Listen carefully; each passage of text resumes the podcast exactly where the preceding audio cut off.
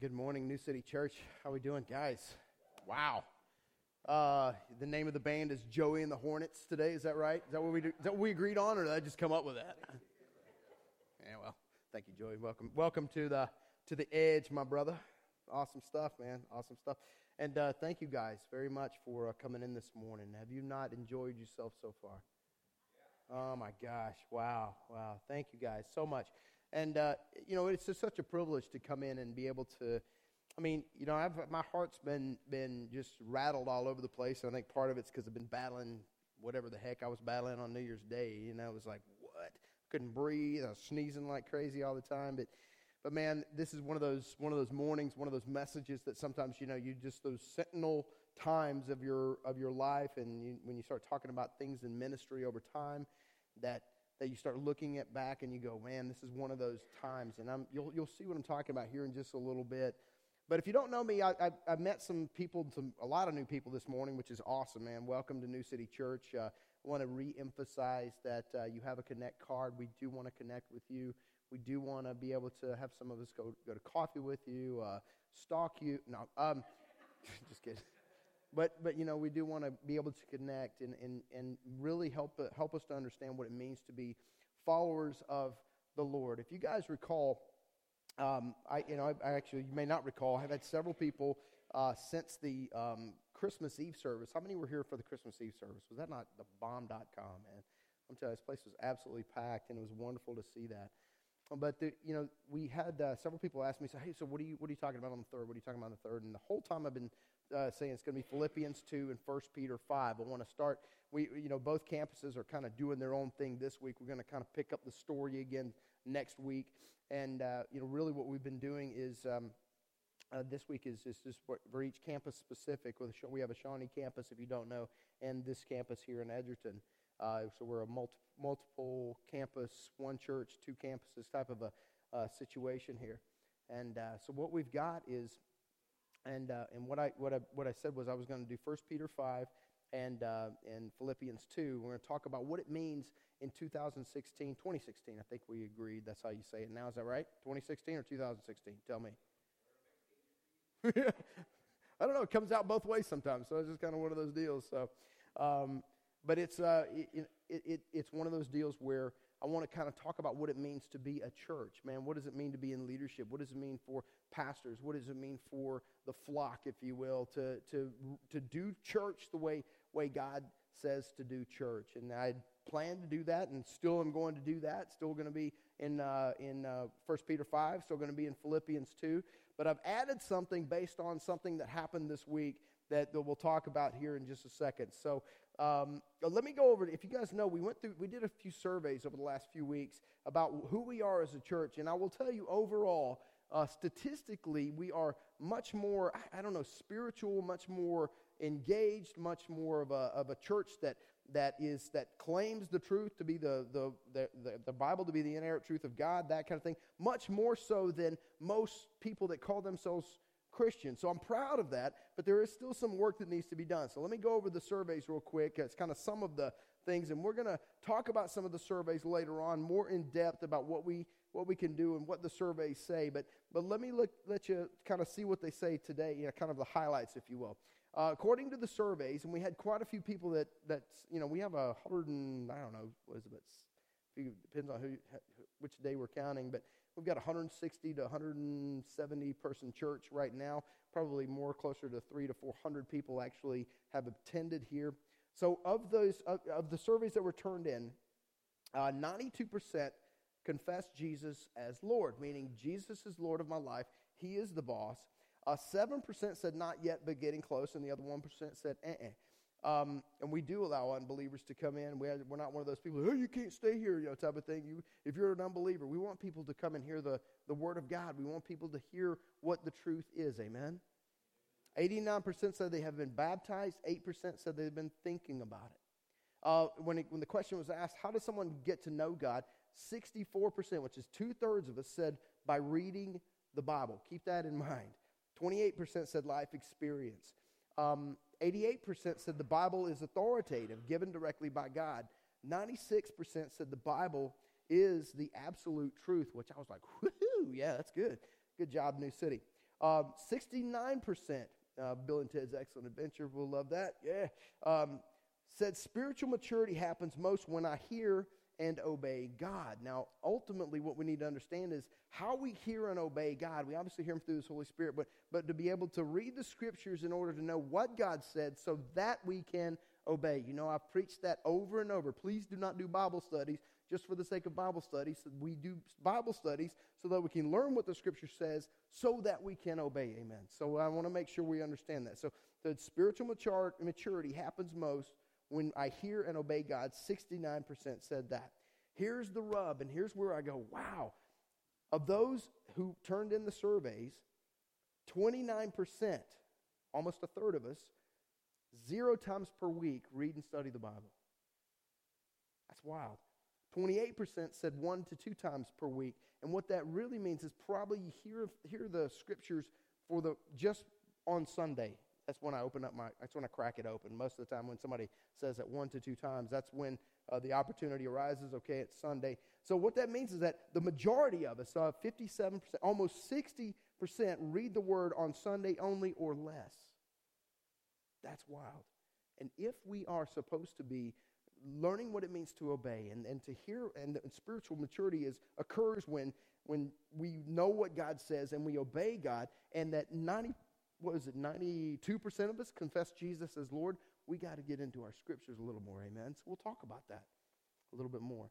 But what I love is that 25% of us read three to five times a week, 11% six to seven times, 7% more than seven times. In other words, 43% of us in this church read the Bible regularly, which is much higher than the statistical average across the nation when it comes to evangelical Christians. So give yourselves a hand on that one too. So people are like, no. Yeah. People are like, no, man, you just said. But seriously, guys, this is a this is a kind of a kind of a neat, neat thing. 67% of us consistently serve. 76% have invited someone in the last six months. Thank you, guys. That's why we get so many visitors. Um, 46% tithe uh, or give above tithe. 78% said worship is a lifestyle, not just a you know, not just to come in and sing music and worship, and then it's, it, it's something that goes on all the time. The two largest areas of need, which was interesting, this was an interesting one. Because I, I hear people say we need to do this and this and this, and we should do this and this and this. But well, according to those who turned in the surveys, finances and marriage were the two biggest issues that we need to deal with. The, the lowest thing were overcoming addiction and dating. Now, I know that there are people that say, you know, that's actually something we, we do have, you know, uh, resources and things like that that we can point folks to, but it helps us to know where we need to concentrate our, efforts in 2000, 2016. Um, 87% said Jesus is the only way to heaven. 62% said all sin is deserving of hell. Um, 27% said that most people are good and not deserving of hell. We'll definitely talk about that and address that, you know, in the in the near future. 91, almost 90, 90.5% said God hates all sin. 86% said heaven and hell are real places. 88% said the Holy Spirit is still working, living in believers. Here's where I want you to, this is an interesting one that I want to kind of pigtail into where we are going with the message today. And I love this, and I want to really commend at New City Church for doing this. 87% said someone at New City has gone beyond the typical greeting and taken the time to learn more about them. Meaning, we didn't just go, hey, welcome to New City, sit down. Welcome to New City, here's a bulletin, go away. You know, we, did, we actually literally said, like, like, we went beyond the initial greeting and said, hey, what's your name? Hey, what's your email? Hey, what's your phone number? I'm not saying we're going to stalk you. I was just kidding about that before. But, but hey, you know, actually started to develop relationships. You know, we're all a new church. I've had people say, you know, I kind of feel a little bit left out sometimes. And I, you know, my encouragement in that, and you'll learn some of that today, is that help others not to feel that way. You won't. Amen? If you do that, if you actually look at the look at someone else and say, hey, help them not to feel excluded or not, not part of what we're doing, man, you will you will in turn not feel that way yourself.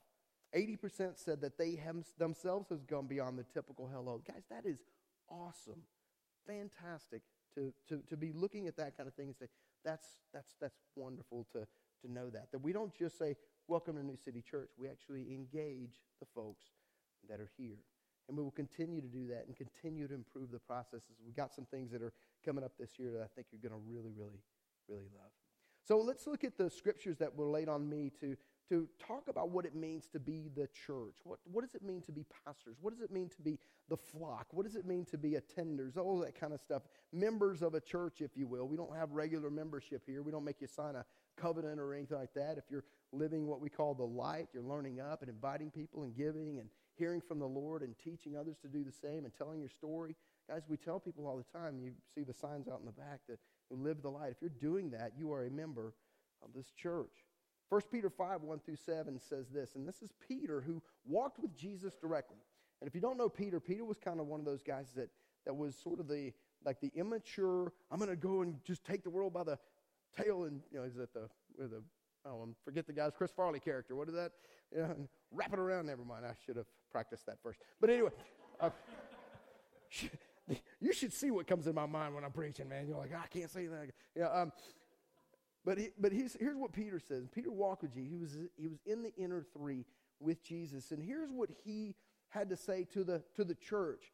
He said, To the elders among you, and elders and pastors and bishops and what's all called ultimately called presbyteros is, is kind of used interchangeably a lot of times. To the elders among you, I appeal as a fellow elder and a witness of Christ's sufferings, who also will share in the glory to be revealed.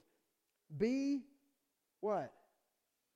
Shepherds of God's flock that is under your care, watching over them. Guys, there's this protection that shepherds, that, that, that pastors have over the people in the church. There was a responsibility. And I've told people this before. If you have any any love for me at all, any care for me at all, any desire for me at all, that God is going to make me accountable for, for you. So I am begging people, please, go, like, like intensely start walking with the Lord, man. I, I, I, and I'm not trying to say, like, God's going to smite me for your sin. Uh, it's just like, He's like, what did you do with your, your folks? Be shepherds of God's flock that is under your care, watching over them, not because you, what? Say it. Must, right? You guys okay? We got, we good? Everybody wait? All right, cool, cool. Not because you must. Everybody say, but. But because you are willing as God wants you to be. See, a pastor and someone who's who is called to ministry must be called. This can't be a, a tip like a vocational choice. It can't be, well, should I be an electrician or a plumber or a doctor or a lawyer or a pastor or a musician. I, I don't really know. I'm just trying to figure this out, you know. This is something that God has to call you to do. I met with somebody just this past week, and he said, You know, I'm really kind of fig- trying to figure out whether or not I need to be in uh, a pastor. I'm kind of feeling called. And I said, Well, why don't you why don't you do this? Why don't you go to the church that you're in? Why don't you shine shoes and clean toilets for a couple months? If you still feel called, if you still feel that burning desire, then take that next step of residency, if you will. And go, all right, cool. You know, it kind of makes sense. So don't, you know, this is one of those things that you got to make sure that you're called to do as God wants you to be. Not pursuing dishonest gain, but eager to what? Serve as Christ served. Christ said he didn't come to be served, but to serve. Not lording it over those entrusted to you. I'm the pastor and you're not, right? He's not saying don't do that, but be examples to the flock. And when the chief shepherd appears, wow, you will receive the crown of glory that will never fade away. In the same way, sometimes it makes a little transition here, talking to the flock of the church, talking to the members of the church. You who are younger, and actually he's talking to those who are newer in the faith. He's not necessarily the uh, chronologically aged. He said, and this is an issue, an issue in lots of churches. A lot of folks that are not necessarily older, that may be less immature than someone who is younger, find it hard to, to submit to somebody who's younger. But this is what he calls us to do. He says, You who are younger, submit yourselves to your elders, regardless of the chronological age. All of you, both of us, pastors, elders, and those who are younger, clothe yourselves in humility toward one another. Because according to Proverbs 3:34, God opposes the proud, but shows favor to the humble. Humble yourselves, therefore, under God's mighty hand, that he may lift you up in due time. Cast most of your anxiety. On, what what did I say? Oh, okay, you're right. My bad. Um, Cast all your anxiety on him because he cares for you. And guys, I want to. Um, this is where this kind of gets hard for me this week because I owe you a, a, a, big, big apology. And I am, I need your forgiveness for this because what I did not do, I did not shepherd correctly. And, and the crazy thing is that I'd already had this as part of the message. But to give you a little bit of background, Pete and I, um, several months back, brought a gentleman through what's called the Matthew 18 process. If you don't know what that is, it's, it's not a, some people say it's church discipline, but really it's, a, it's an attempt to restore somebody. When somebody is in sin, we, we uh, go to that person individually. If they still don't uh, repent of the sin, we take one or two folks with us and we, you know, we go to that person and say, not to, not to gang up on the person, but to have, uh, you know, objective people to say, hey, this may, be, may or may not be a sin. We did all that. Pete and I did that with this person. We actually brought him before the entire disciple group. He didn't come, therefore did not repent. And so we wound up just saying, listen, we have to treat this person as an unbeliever, not declare him an unbeliever, nor judge his soul, but, declare, but, but, but to treat that person as an unbeliever. And we did that. And so there was, what we did was we, the Matthew 18 process, we, we actually went to him for this for two things. One was the disbelief and actual, not just disbelief, but the, the divisiveness that he was having among our group and among others in the church. You know, because of the, his disbelief in the scriptures and things like that. And so we went to him for those things. And when we started treating him as, as an unbeliever, I was hearing things about more divisiveness happen here, more divisiveness happen here, more divisiveness happening, happening here. And, and I didn't do anything about it because I said, well, I got to treat him as an unbeliever. I mean, that's what the scriptures say. I can't expect a quote unquote an unbeliever to act like a quote unquote believer. And then some more things happened, and we just sort of, you know, several, I went to the elders this week, and I'm like, what do we do? Pete and I talked this week, and we went through the scriptures and say, how do we handle this person? In Titus 3, I got to tell you, dropped me to my knees, man. It just, it crushed me because I realized that I was in sin as a pastor. And this is where I need your forgiveness, and I'm begging, begging for that. Titus 3, 1 through 11. Let me read it to you. Because this is what it means to be the church, guys. And it doesn't, man, it's, it, it, it's wonderful to have, you know, great seats. It's wonderful to have 20 some odd baptisms a year or something like that. I mean, it's great to have all those things. But if we don't do the little things correctly, according to the scriptures, man, man, it'll fall apart pretty quickly. Titus 3 1 through 11 says this Remind the people to be subject to rulers and authorities, to be obedient, to be ready to do whatever is good, to slander no one, to be peaceable and considerate, and always be gentle to everyone. At one time, we too were foolish, disobedient, deceived, and enslaved by all kinds of passions and pleasures. We lived in malice and envy, being hated and hating one another. But when the kindness and love of God our Savior appeared, he saved us not because of righteousness, righteous things we had done, but because of his what? Mercy.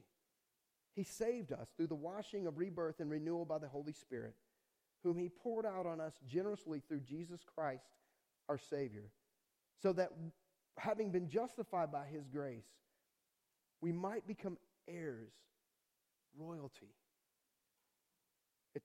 inheritors of a kingdom, having the hope of eternal life.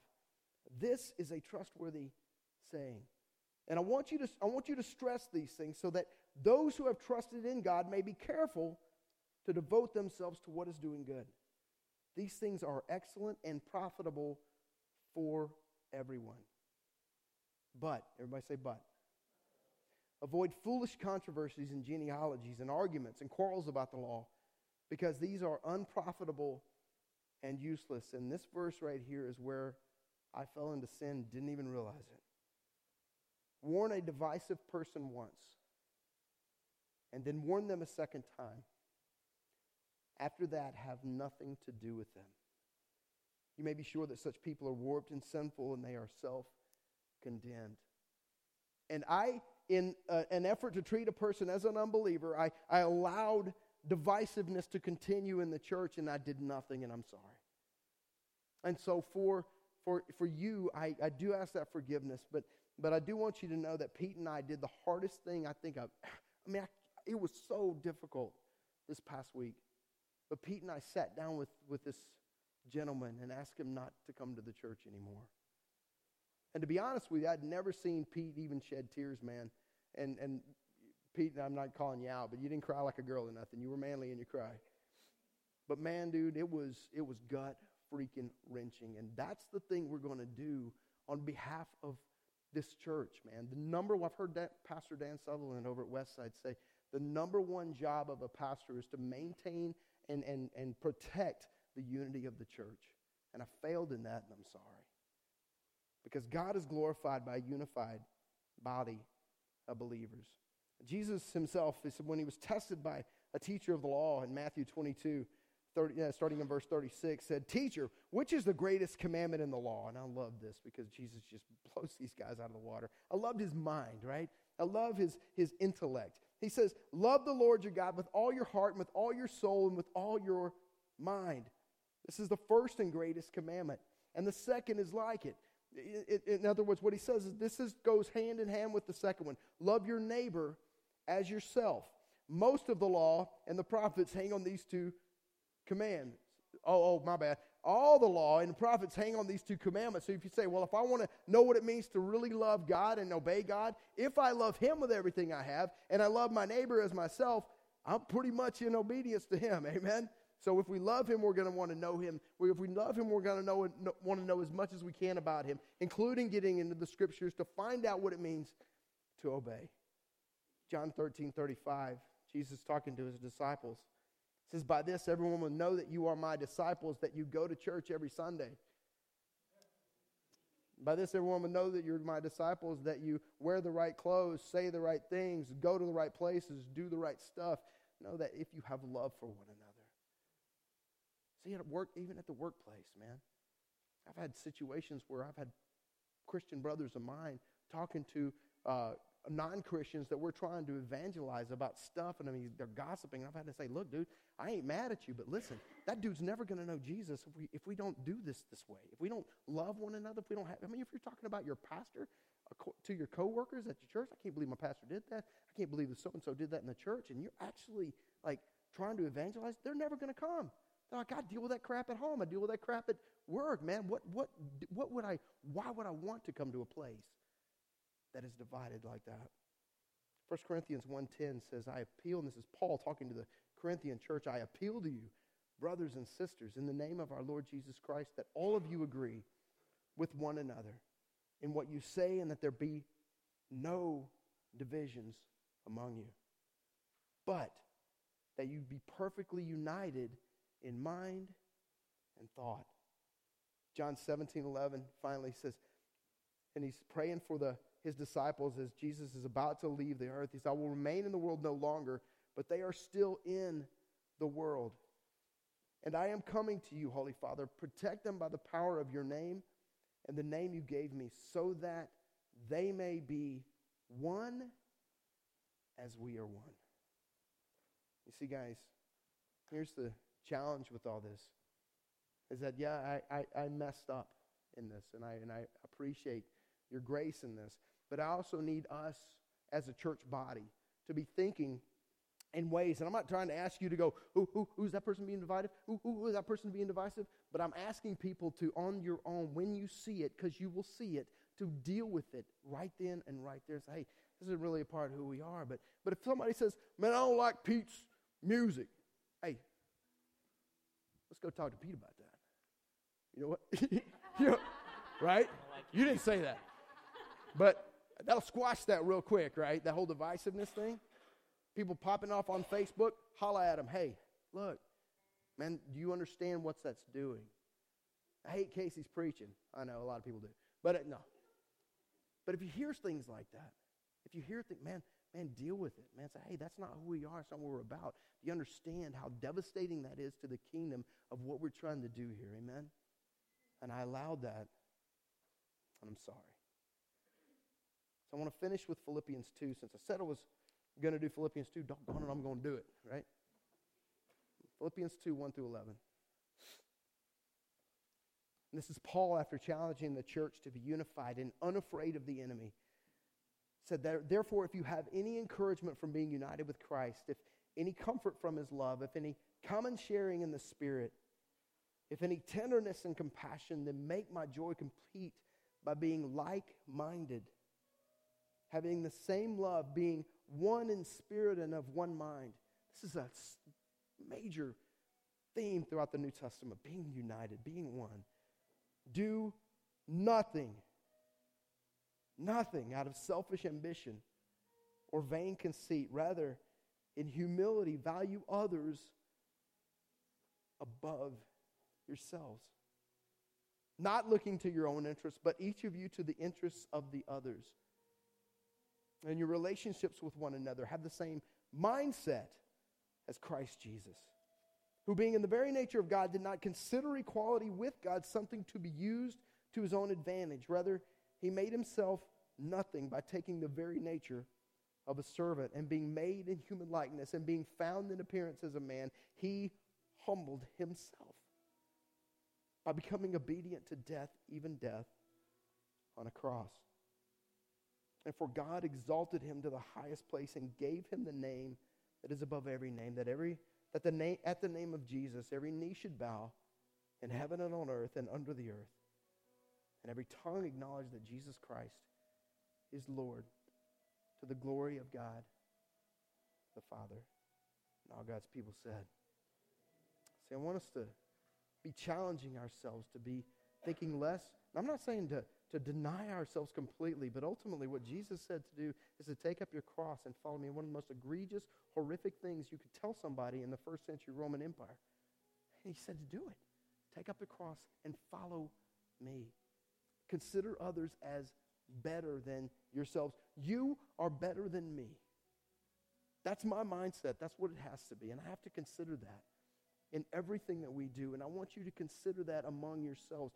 They are better than me. They are better than me. And if we actually do that, we will rock this world for the Lord. If we do that and truly do that and get out of ourselves, amen, and consider others as better, better, better, better. You're better. You're better. You're better than me. Father, we love you. And I thank you for the forgiveness that you have already given me that I have asked for regarding this sin.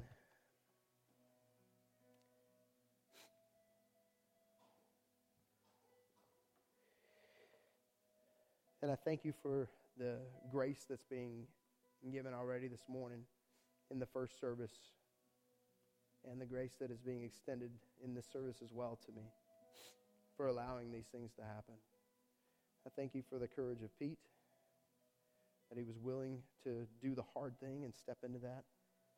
I thank you for the courage that you're going to give us, that when we need to do that, we will do that.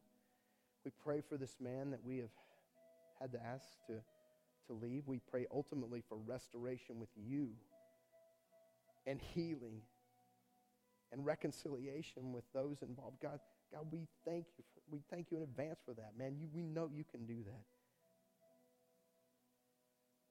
And God, as we just worship in this final song of the day, as we prepare to, to give our tithes and our offerings, may our hearts just be broken and humiliated in a, in, a, in a way that just lets you shine in our lives. And Father, we love you and we thank you so much for all you have done and will continue to do. It's in your son's name. All God's people said.